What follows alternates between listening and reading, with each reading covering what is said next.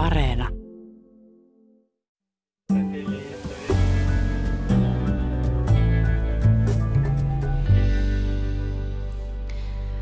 Ihmisten eläinsuhde vaikuttaa monin tavoin aika skitsofreeniselta. Toiset eläimet on meille rakkaita kumppaneita ja lemmikkejä, ja toiset pääosin ruokaa, resursseja tai hyödykkeitä. Toisten elämällä on selvästi aika korkea itseisarvo, kun taas toisten arvo määrittyy lähinnä taloudellisen hyödyn kautta. Ja ollaanhan me itsekin eläimiä, ainakin biologisesti tarkasteltuna. Mutta aika ratkaisevilta vaikuttavia eroja me ollaan aikojen saatossa rakennettu itsemme ja muiden eläinten välille. Milloin on kielletty, että muilla eläimillä olisi sielu, milloin mieli tai tunteet? Miksi me ajatellaan näin? Ja olisiko nykyajassa jotenkin erityisesti syytä sanoittaa uusiksi vallitsevat ihmiseläinsuhteet? Ja miten tähän tilanteeseen edes pystyttäisiin vaikuttamaan? Olet kääntänyt korvasi horisonttiin. Minä olen Mikko Kurenlahti. Ja minä Hilkka Nevala. Tervetuloa studioon eläinoikeustutkija, valtiotieteen tohtori Pirkitta Valberi. Kiitos. Sekä taiteilija ja eläinteologi Limpu Vitik. Kiitos. Minkälaisia piirteitä te nostasitte tässä ajassa esille, jos me nyt puhutaan ihmisten ja muiden eläinten välistä suhteesta, niin miltä tämä suhde teidän silmiin tällä hetkellä näyttää? Mitä sä ajattelet, Limppu Vitik?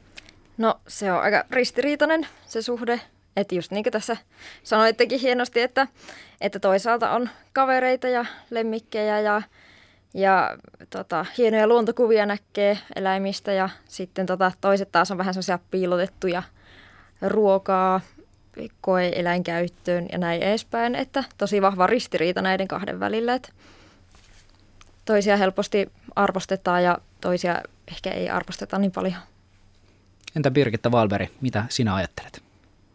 No jos mä lähestyn sitä asiaa niin kuin eläinsuojelulainsäädännön ja oikeuden näkökulmasta, niin, niin, niin se näyttäytyy hyvinkin julmana sieltä eläimen näkökulmasta. Ja, ja sitten jos yleisesti lähestyy asiaa, niin jos ajattelee sitä, että me eletään semmoisen eläinteollisuuden ja lajien massasukupuuton ilmastokriisi ja pandemioiden aikaa, niin siltäkin näkökulmalta, ja nämä kaikki linkittyy yhteen, niin, niin tämä ihmisen toiminta suhteessa muihin tunteviin, kokeviin eläimiin, niin, niin eihän sitä oikein muuksi voi kutsua kuin julmaksi, ainakin silloin, kun puhutaan niistä eläimistä, joita me niin hyöty käytetään ihmisen toimesta.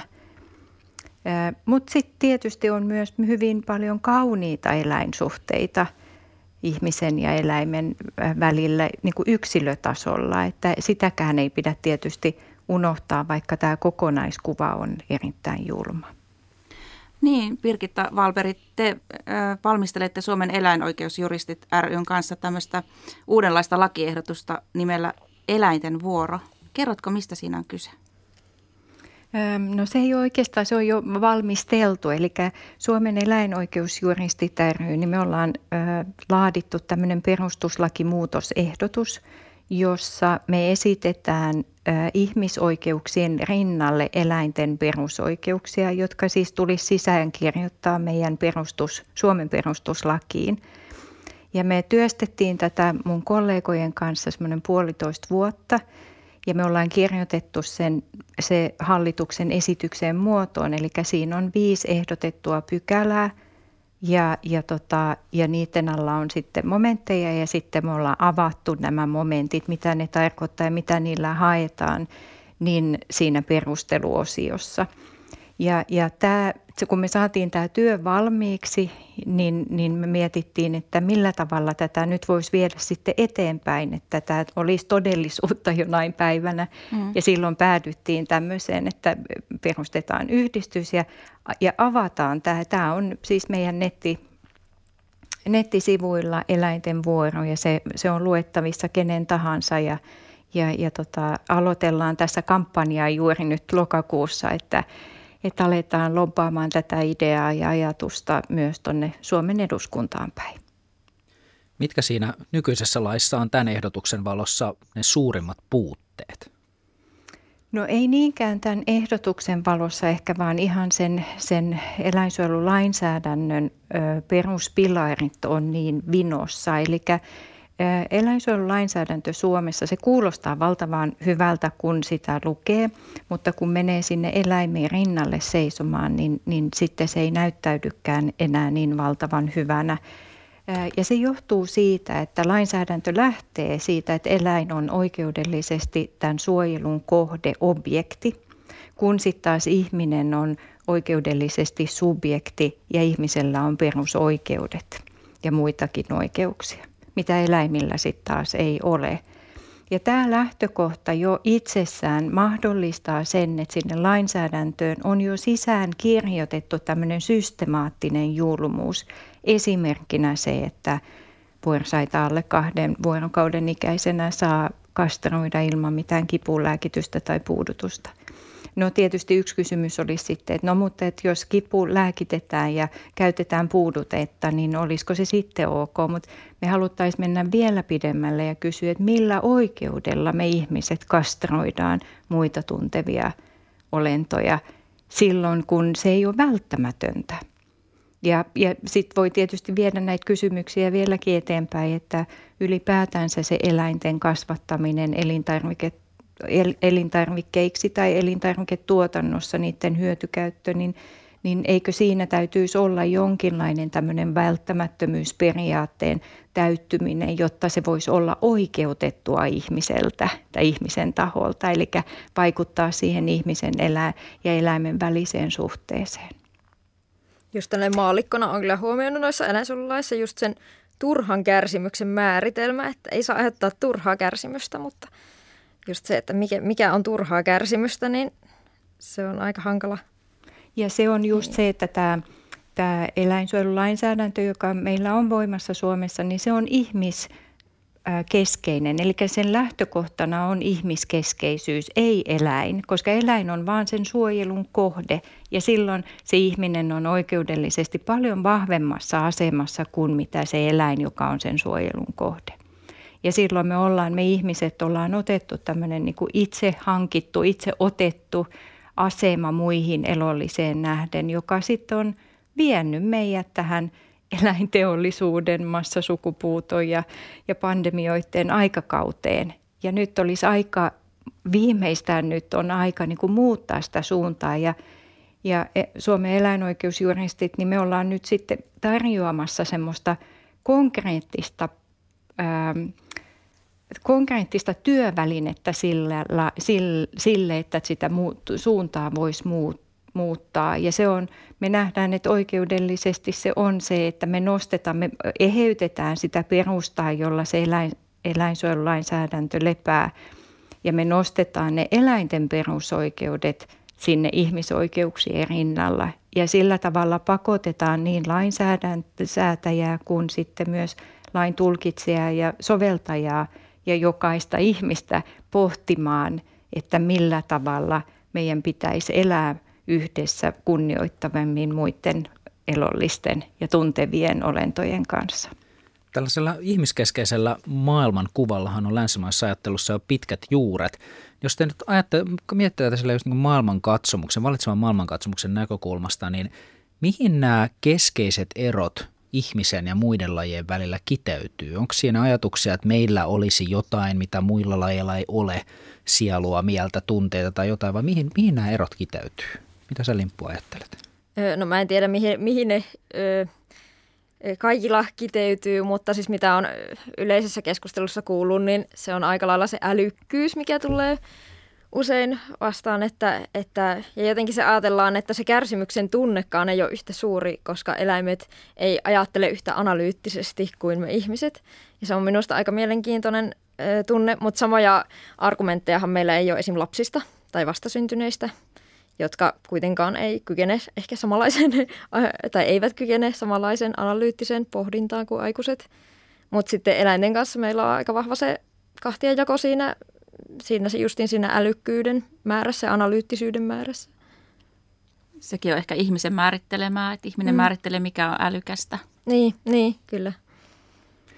No oikeudellisesti niin sen, se ero tai se vaatimus siitä lähtee, että lähtee semmoisesta, että eläimet ovat tuntevia olentoja, eli kategorisoidaan eläimet tunteviksi, jota myös ovat kaikki ihmiset osana eläinkuntaa. Mehän ollaan osa mm. eläinkuntaa mekin ihmisinä.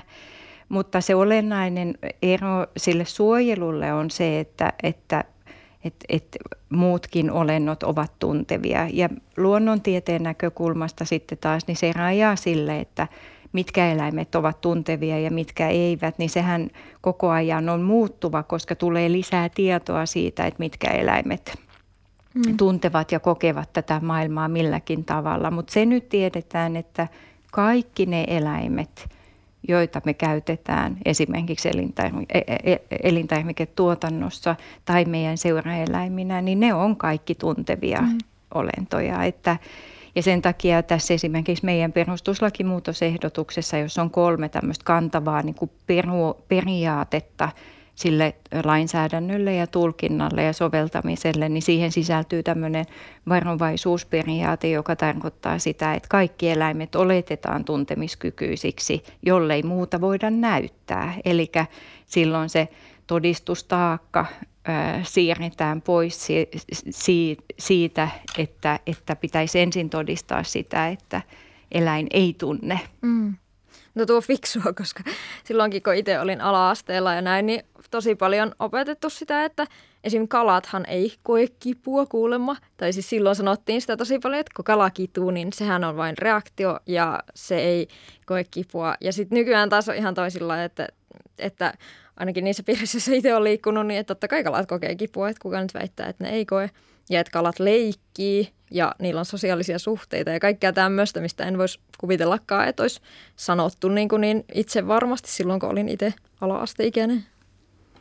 Niin, niin toi on just niin ihanaa mun mielestä sitten niin kuin meissä ihmisissä taas se, että miten, miten me voidaan tosiaan kehittyä ja muuttua että, ja kuinka tieto – niin tieteellinen tieto kuin muukin tieto muuttuu ajan saatossa.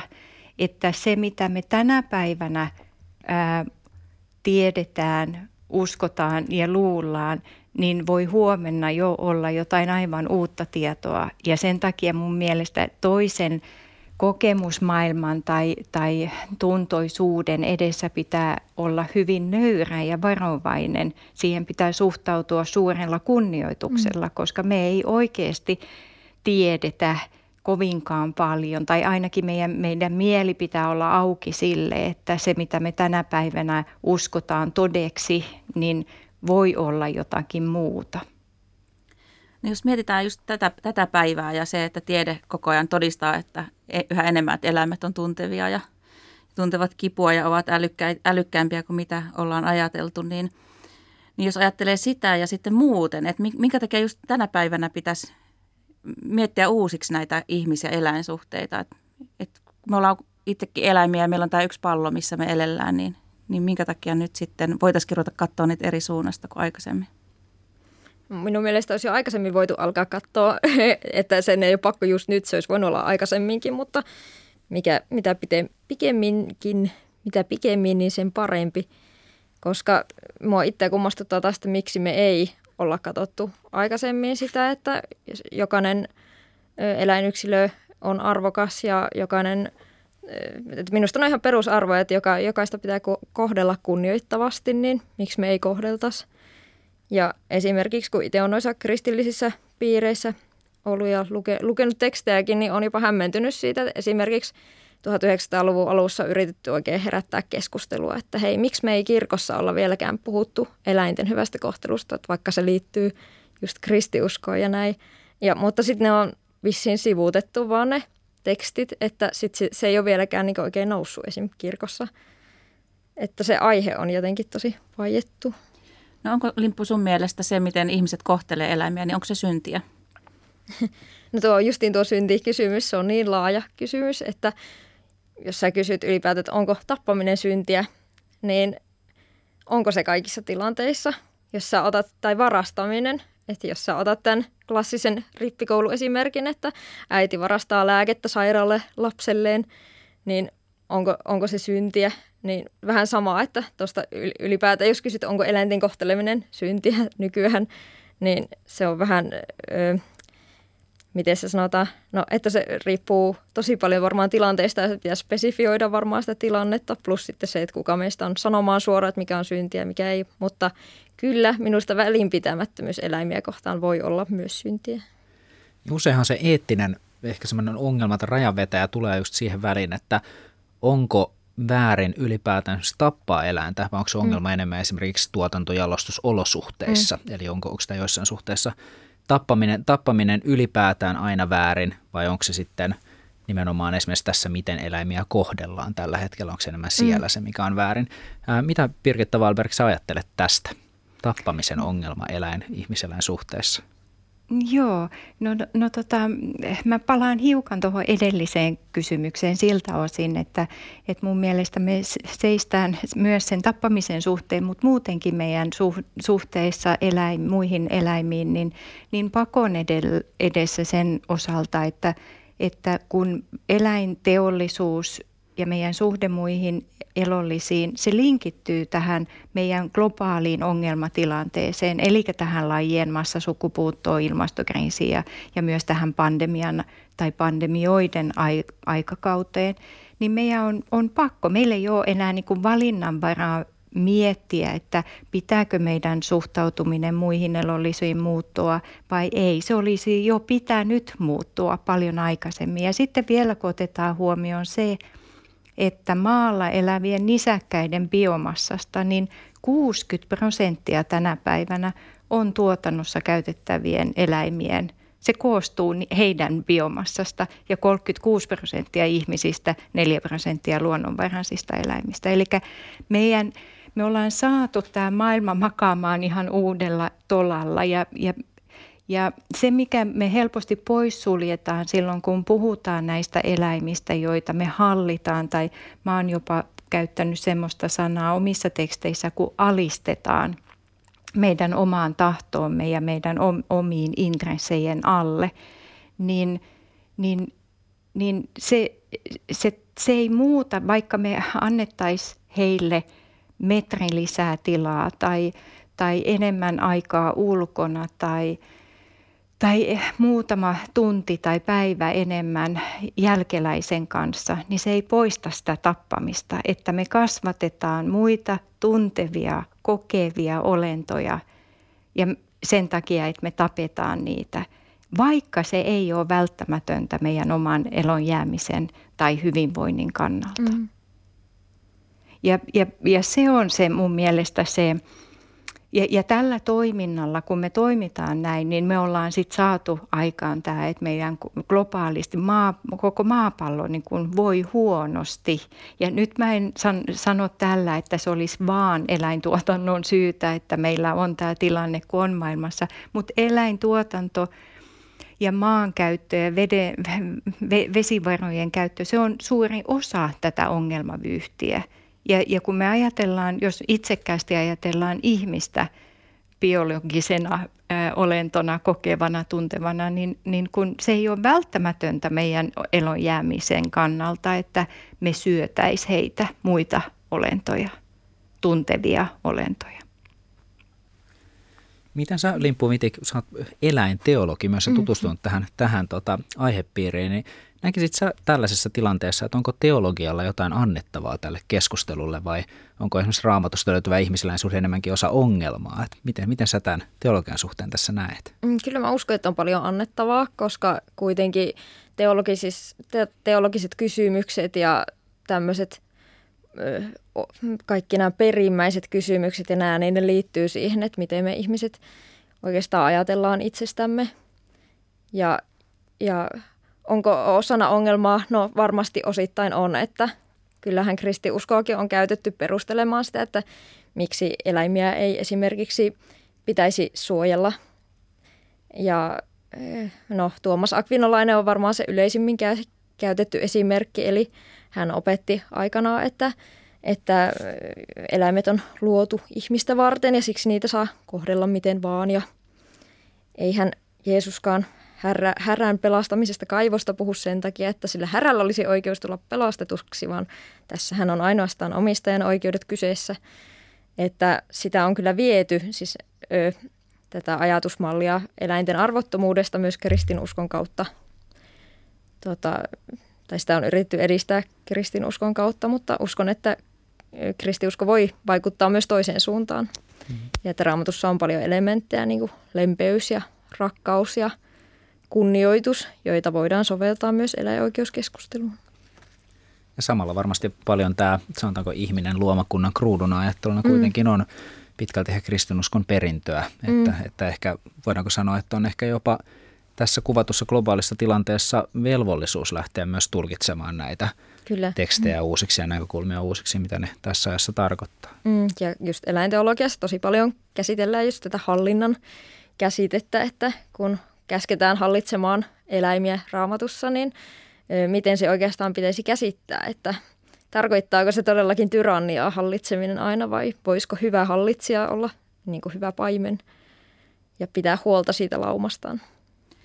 Miten tätä äh, ihmiseläinsuhdetta voitaisiin niin kuin ruveta kirjoittaa uudelleen tai miten sitä voitaisiin ruveta pikkuhiljaa muuttamaan, että se muuttuisi paremmaksi? Ja, siinä on hankala kysymys kyllä. Että varmaan niin nyt jo pikkuhiljaa tehdään, yritetään tulkita uudestaan tai löytää uusia tulkintoja, koska tosi monet kohdat, miten, no jos nyt tätä raamattunäkökulmaa vielä tässä jatkan, niin tosi monet kohdat on automaattisesti tulkittu, vaan sillä lailla, että eläimiä voidaan alistaa, mutta sitten sitä ei ole jääty miettimään sitä kohtaa, että sanotaanko tässä oikeasti näin. Ja esim. luomiskertomuksessa annetaan ö, alun perin ihmisten syötäväksi kasvit ja hedelmät. Myöhemminhän toki vedenpaisumuskertomuksen jälkeen annetaan lupa syödä ö, lihaa, mutta lukeeko siinä, että syökää lihaa ehdottomasti vähintään näin ja näin monta kertaa viikossa? Et ei, ei lue, ö, että sillä, sillä lailla eläinteologit on usein tulkinut sitä, että ö, lihaa voi syödä, jos se on välttämätöntä. Mutta niin kuin Birgittäkin tuossa sanoi, niin onko se välttämätöntä? Että itsekään en ole kymmenen vuotta lihaa syönyt ja olen ihan hengissä yhä ja vegaaninakin ollut lähes viisi vuotta ja siltikin olen hengissä ja hyvissä voimissa. Että jos ei se ole tarpeellista, niin miksi me tehtäisiin sitä? Mitä? Mä haluaisin vielä tuohon lisätä sen, että tämmöistä konkretiaa, niin, niin se, sitä täytyy niin kuin auki kirjoittaa muun muassa. Ja se on just tämä perustuslakimuutosehdotus, niin se on konkreettinen tapa ää, muuttaa sitä ajatusmaailmaa, että näinkin voitaisiin tehdä, jotta se tilanne parantuisi. Ja sitten se on tietysti tämmöisellä yhteiskunnallisella, isommalla, laajemmalla ää, toimintatavalla, niin voi toimia näin. Ää, tietysti tiedennaisena, niin, niin se tieteellisen kirjallisuuden ja, ja, ja artikkelien tuottaminen, aukeavaaminen, tieteen keinoin viedä asioita eteenpäin on, on toinen keino. Mutta mut sitten ihan yksilötasolla, niin meillähän on ihan valtavasti mahdollisuuksia joka päivä tehdä valintoja, mm. jotka on vähemmän... Ää, tai sano, mä käännän sen toisinpäin, enemmän toisia olentoja, tuntevia, kokevia olentoja kunnioittava tapa toimia. Eli mi, mitä me syödään, mitä me puetaan päällemme, millä me pestään pyykit tai puhdistetaan meidän, meidän asunnot tai itsemme, mitä meikkejä käytetään. Et valitaan semmoisia, missä ei hyöty, olla hyötykäytetty muita eläimiä tai muita tuntevia olentoja – niin, niin näähän, ja, ja myös se, että se, sitä tietoa, olemassa olevaa tietoa, että siihen jaksaa vähän niin kuin paneutua, kun se tieto on tänä päivänä niin saatavilla, niin sosiaalisessa mediassa kuin kirjallisuudessa kuin eri yhdistyksissä, yhteiskunnassa laajasti, niin, niin, niin että, että ottaa vähän selvää, miltä tämä maailma näyttää muiden – eläinten silmin. Ja, ja, ja sitten me ollaan kuitenkin lauma-eläimiä me ihmiset, kun joku näkee jonkun tekevän jotakin hyvässä ja pahassa, niin useimmiten on heti joku, joka seuraa. Ja, ja siitä mä esimerkiksi olen ihan ääreistä onnellinen, että tämä kehityshän on ollut aivan huikeeta viimeisen kymmenen vuoden aikana, johtuen osaksi tietysti se, että maapallon tila on mikä se on, mutta että myös niin kuin yksilötasolla, että, että ihmiset on havahtunut tähän ongelmaan ja siihen saanut enemmän tietoa siitä, että me ei kohdella muita eläimiä hyvin. Birgitta Valberi, minkä sä näkisit, että mikä rooli on nimenomaan tässä muutoksessa sillä, että se laki muuttuisi? Miksi se on tärkeää? Näkisit sä, että se olisi jotenkin ohjaamassa nimenomaan tämmöistä moraalista muutosta, jotenkin saataisiin yhdessä muutettua käsityksiä oikeasta ja väärästä, vai minkä takia nimenomaan laki on tässä tärkeässä osassa? Joo, no monestakin syystä. Ja laki ja moraali tai eettiset käsitykset hän kulkevat hyvin käsi kädessä ja, ja on vuoronvaikutteisia, eli moraali vaikuttaa lainsäädäntöön ja lainsäädäntö vaikuttaa meidän moraalikäsityksiin. Ja, niin sen takiakin se on, on tärkeää, mutta sitten ihan jos katsoo tämmöisiä niin sanottuja oikeu, historiasta, historiasta oikeustaisteluita, niin niin ne on aina vaatinut sen, että se lainsäädäntö, se oikeus jollain tavalla toteutuu. Ja, ja oikeudet sitten taas syntyy usein vääryyksistä ja, ja useimmiten siitä, että joku henkilö tai henkilöt nousee seisomaan ja, ja sanoo ääneen, että tämä on väärin, mitä me tehdään. Ja siitä sitten se lähtee liikkeelle. Mutta siinä on aina sitten, jotta nämä asiat on saatu niin kuin mallilleen, ei niin, että kaikki maailma paha, ma, maailmasta kaikki paha poistuu. Sitähän lainsäädäntö ei saa aikaiseksi, mutta että saadaan semmoinen moraalinen ja lainsäädännöllisesti vahva perusta jollekin asialle, niin se on aina vaatinut sitä lainsäädännöllistä muutosta. Ajatellaanpa nyt vaan konkreettisesti esimerkiksi ö, tupakointikieltoa julkisilla paikoilla. Ensin se herätti valtavaa vastustusta ja mm, jopa väitettiin, että se polkee ihmisoikeuksia. Ja tänä päivänä, kun se on ollut voimassa se kielto jo jonkun vuoden, niin mä luulen, että jopa tupakoitsijat on tyytyväisiä siihen kieltoon. Eli näin laki ja, ja, ja oikeus ja moraali ja meidän toiminta yhteiskunnassa muuttuu ja ohjaa toinen toistaan. Ja sen takia mä näen, että – että nämä, nämä nyt eläinkontekstissa niin tämä perustuslakimuutosehdotus niin, että me saadaan ne eläinten ihan perusoikeudet sinne ihmisoikeuksien rinnalla, niin, niin sillä me saadaan sitä perustaa sille muulle eläinsuojelulainsäädännölle niin paljon parempaan. Ja me saadaan ihmiset havainnoimaan ja havahtumaan siihen, että, että me ei todellakaan kohdella meidän kanssakulkijoita hyvin. Mm. Minkälaisena Limppu sä näet taiteen roolin tässä muutoksessa?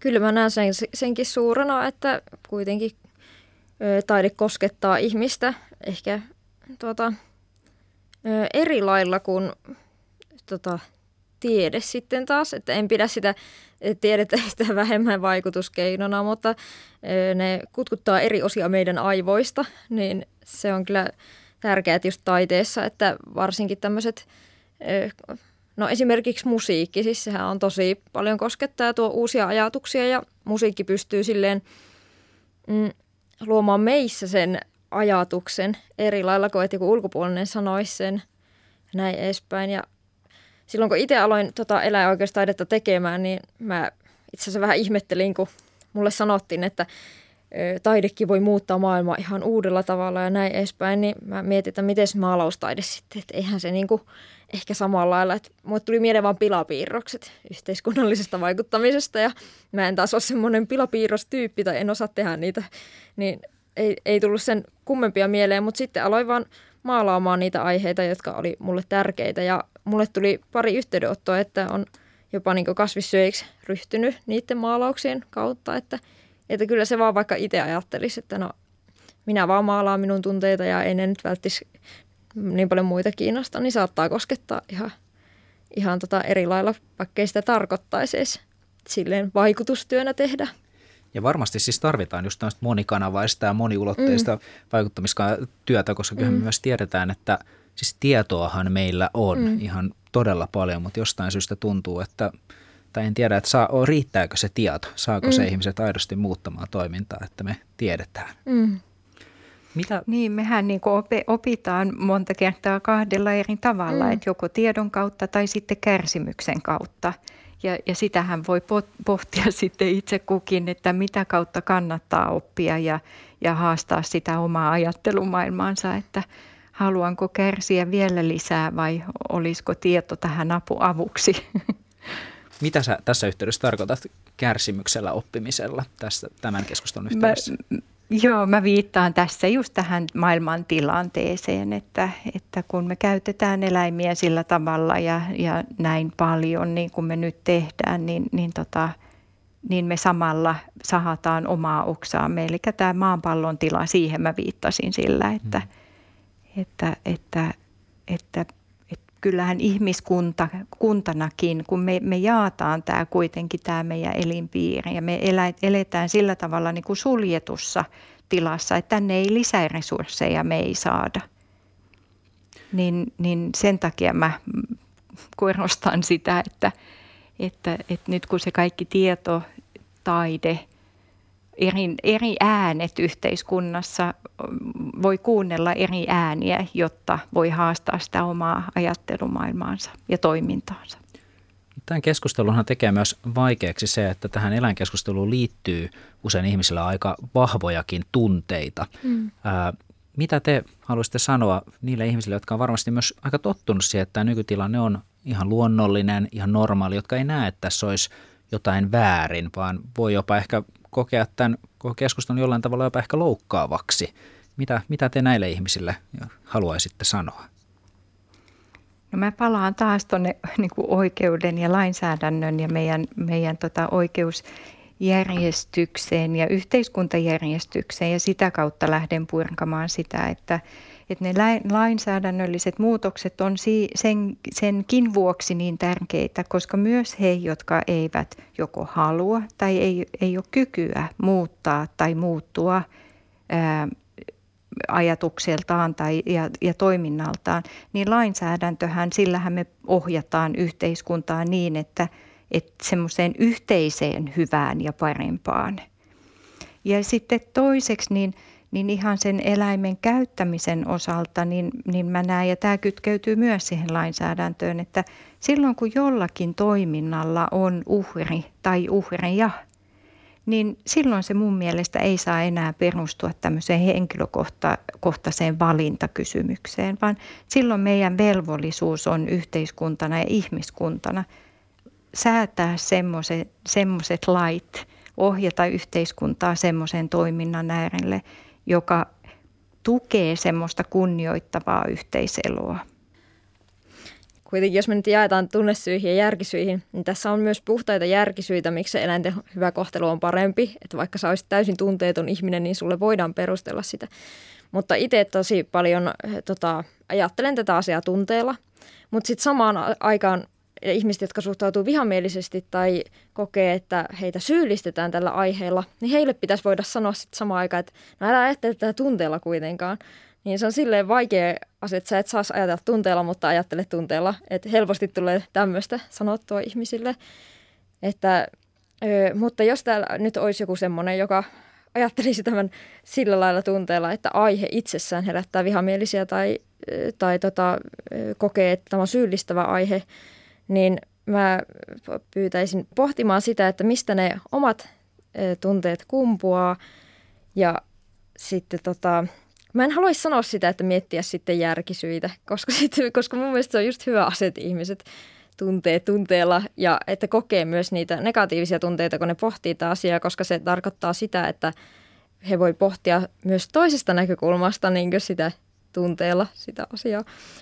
Pirkki, olet joskus sanonut, että jokainen jollakin tavalla meistä ymmärtää, että kaikki elämä on arvokasta, oli ne sitten neli tai kaksi alkaisia, että tota, se, sitä se varmaan kaikki niin ajatellaan, sitä kohti voidaan sitten mennä kukin tykönämme. Kiitos tästä keskustelusta. Kiitos. Kiitos. Kiitos.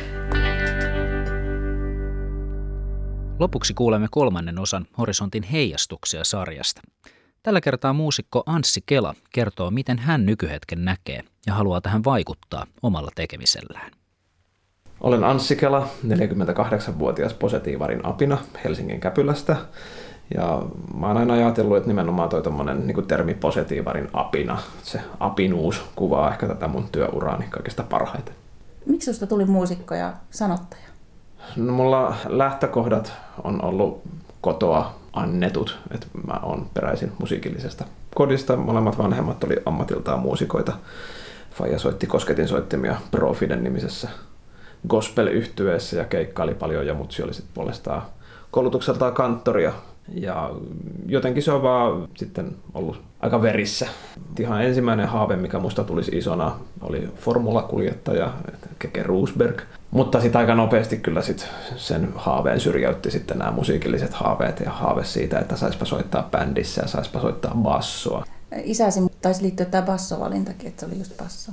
Tota, mä soitin selloa pitkään lapsena ja mä vihasin sitä sellon soittamista. Se ei ollut sille lainkaan mun soitin, meitä ei ollut tarkoitettu toisillemme. Sitten kerran tunnustin Fajalle, kun se oli viemässä mua sinne sellotunnille, että et hei, että et mä oikeasti vihaan tätä sellon soittoa, mä haluaisin soittaa bassoa.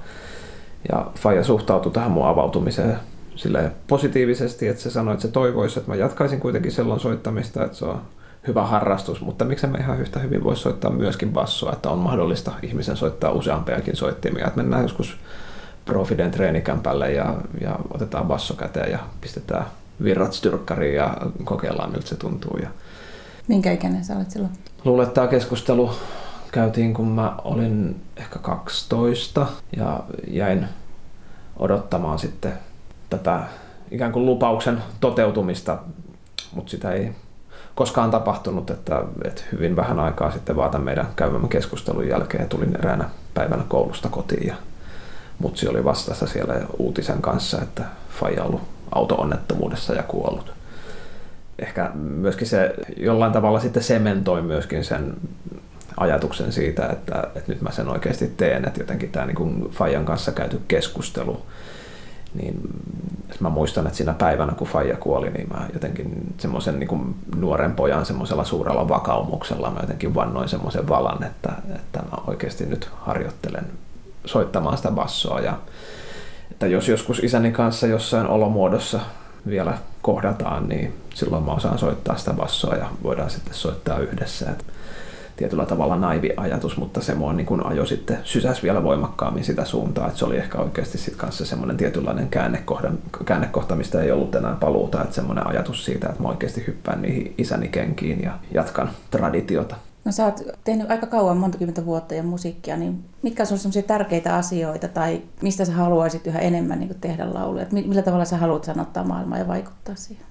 jos tätä aikaa nyt alkaa sille jotenkin miettimään, että millaisia näkymiä meillä kaikilla edessä hämöttää, niin aika synkkiä pilviähän siellä nousee ja sitä voi niin kuin ajautua sille aika jotenkin tota, ikäviinkin mietteisiin, että sitä olisi aika helppo sortua semmoiseen pessimismiin ja jotenkin vähän luovuttaakin.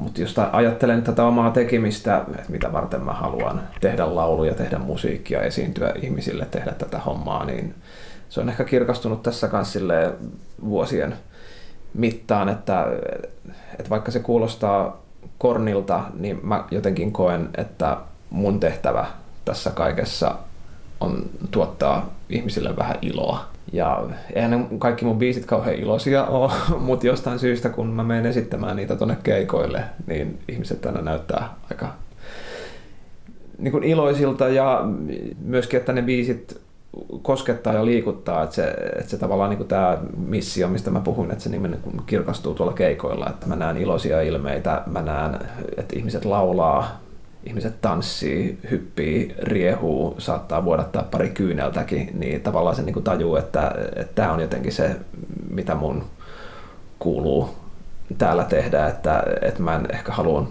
niin kuin olla sitten semmoinen tuomiopäivän pasuuna, joka niin kuin maalailee sitä synkintä mahdollista kuvaa, vaan jotenkin ikään kuin sen tulevan myrskyn edellä ehkä, ehkä haluan jotenkin muodostaa semmoista tietynlaista toivon kipinää sitten ja uskoakin siihen tulevaisuuteen. Et kun tämä aika on semmoinen kuitenkin aika negatiivinen ja kaikki, että millä tavalla tuolla nettimaailmassakin ja sosiaalisessa mediassa että näkee, että ihmiset on hirveän ilkeitä toisilleen, niin jotenkin mulla ainakin on semmoinen ihan selkeä pyrkimys jotenkin niin kuin murtaa sitä semmoista noidan kehää, että, että, että, että meidän kaikkien pitäisi pyrkiä tekemään asioita, jotka tuottaa meille iloa ja samaan aikaan niin kuin ei olla ilkeitä muille, että, että jotenkin se siihen ehkä tuohon ajatukseen jotenkin tiivistyy semmoinen meikäläisen tekeminen ja oleminen. No, mulla on matkan varrella tietysti kokemuksia sekä läheisen ihmisen kuolemasta ja myöskin myöhemmin sitten omasta vakavasta onnettomuudesta, missä meinas käydä aika aika huonosti. Ja nämä on tietysti semmoisia juttuja, mitkä sitten niin kuin asettaa kaiken tietynlaiseen perspektiiviin, että, että mä muistan itsekin silloin oman onnettomuuden jälkeen, kun makailin sairaalassa. Ja se oli tietysti semmoinen hetki, missä oli vähän pakko pysähtyä ja mietiskellä asioita, että jotenkin se niin kuin auttoi näkemään kirkkaammin myöskin sen elämän ainutkertaisuuden ja, ja että miten, miten hauras elämä on. Ja miten mitä tahansa voi tapahtua kenelle tahansa koska tahansa, että kukaan meistä ei ole silleen varmalla pohjalla ja kaikki mitä meillä on, niin voidaan koska tahansa ottaa meiltä pois. Se ehkä mut sai jotenkin tarttumaan tiukemmin aina siihen hetkeen niin kuin ymmärtämään sen ainutkertaisuuden ja että miten pitäisi oikeasti, niin kuin ei siirtämään asioita sinne johonkin hamaan tulevaisuuteen, että mä toteutan tämän haaveeni sit, kun ekaksi nämä jutut on tehty, koska sitä aikaa ei välttämättä vaan sitten koskaan tuu, että sitten, niin, tai sitten me ollaan vanhempina ja ajatellaan, katsotaan taaksepäin, että okei, tuossa se elämä sitten oli ja, ja piti tehdä kaikkia näitä juttuja, mutta eipä tullut sitten tehtyä. Et, ehkä se, mitä mä, missä mä katson, että mä on omalla kohdalla ehkä onnistunut, niin on jotenkin, mä oon pystynyt pitämään hengissä sen jotenkin semmoisen sisäisen pikkupojan. Että mulla on edelleen semmoinen yhteys siihen kymmenenvuotiaaseen Anssiin ja se on edelleen täällä sisällä jotenkin niin kuin yllättävän lähelläkin näiden, näiden vähän jo ryppysten nahkojen alla. Että, että edelleen niin kuin monet niistä asioista, jotka tuottaa mulle suurta iloa, on niitä ihan samoja asioita kuin silloin lapsena niin kuin, että ihmiset helposti ajattelee, että tuollaisten juttujen tekeminen on jotenkin tyhmää, että, tämä ei ole järkevää. Mutta järkevyys on mun mielestä suuresti yliarvostettua, että, että, että pitäisi mennä nimenomaan jotenkin kohti niitä asioita, mitkä vaan tuntuu hauskoilta tehdä niin kuin välittämättä siitä, että onko tässä mitään järkeä. Mä uskon, että muutos parempaan, jos tälleen niin jotenkin globaalisti ihmisyyttä ajattelee, että se on – niin kuin tota, aika lailla nurkan takana, mutta se on tavallaan niin kuin positiivinen ajatus, että mä uskon, että, että tullaan menemään jossain vaiheessa parempaan suuntaan, mutta sitten taas se niin kuin negatiivinen ajatus siinä on, että mä uskon, että se vaatii niin kuin aika ison ravistuksen ja jotenkin, niin kuin, että tullaan menemään aika ison mankelin läpi ennen kuin siihen päästään. Et mä uskon, että ihmiskunta on tällä hetkellä tietynlaisessa pullonkaulassa ja ehkä vaatii vielä niin kuin aika isoa rytinää ennen kuin niin kuin se positiivisempi polku aukeaa.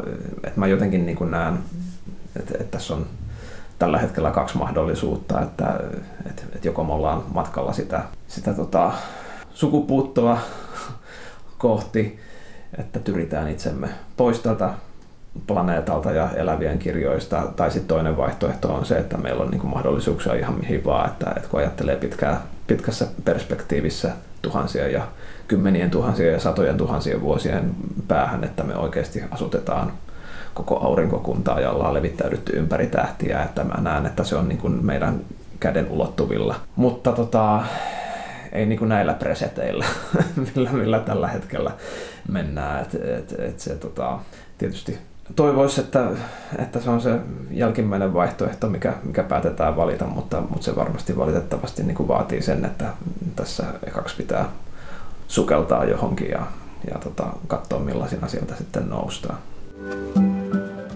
Se pikkupojan ajatus, mikä mulla silloin Fajan kuollessa oli, että, että joskus ehkä yhdessä vielä soitettaisiin, niin tota, se ehkä liittyy tähän semmoiseen tietynlaiseen lapsuuden uskoon myöskin ja jotenkin ajatukseen kuoleman jälkeisestä elämästä ja, ja tota, se on semmoinen ajatus, mistä mä nyt ehkä kuitenkin tässä matkan varrella on luopunut, että, että mä uskon siihen, että meillä on kaikilla kumminkin vaan tämä niin kuin yksi ainoa elämä ja, ja tota, ei kannata jotenkin ehkä hukata tätä elämää siihen, että jättää se elämättä sitä varten, että ajatellaan, että sitten vasta kuoleman jälkeen se kaikki alkaa tapahtua. Että jotenkin ajattelen silleen, että, että jokainen hetki, mikä täällä eletään, niin on tosi arvokas ja, ja ainutkertainen ja tämä on se niin kuin meidän se yksi hetki, kun täällä ollaan ja se on yksi silmänräpäys ja, ja sitten sen jälkeen me ollaan poissa.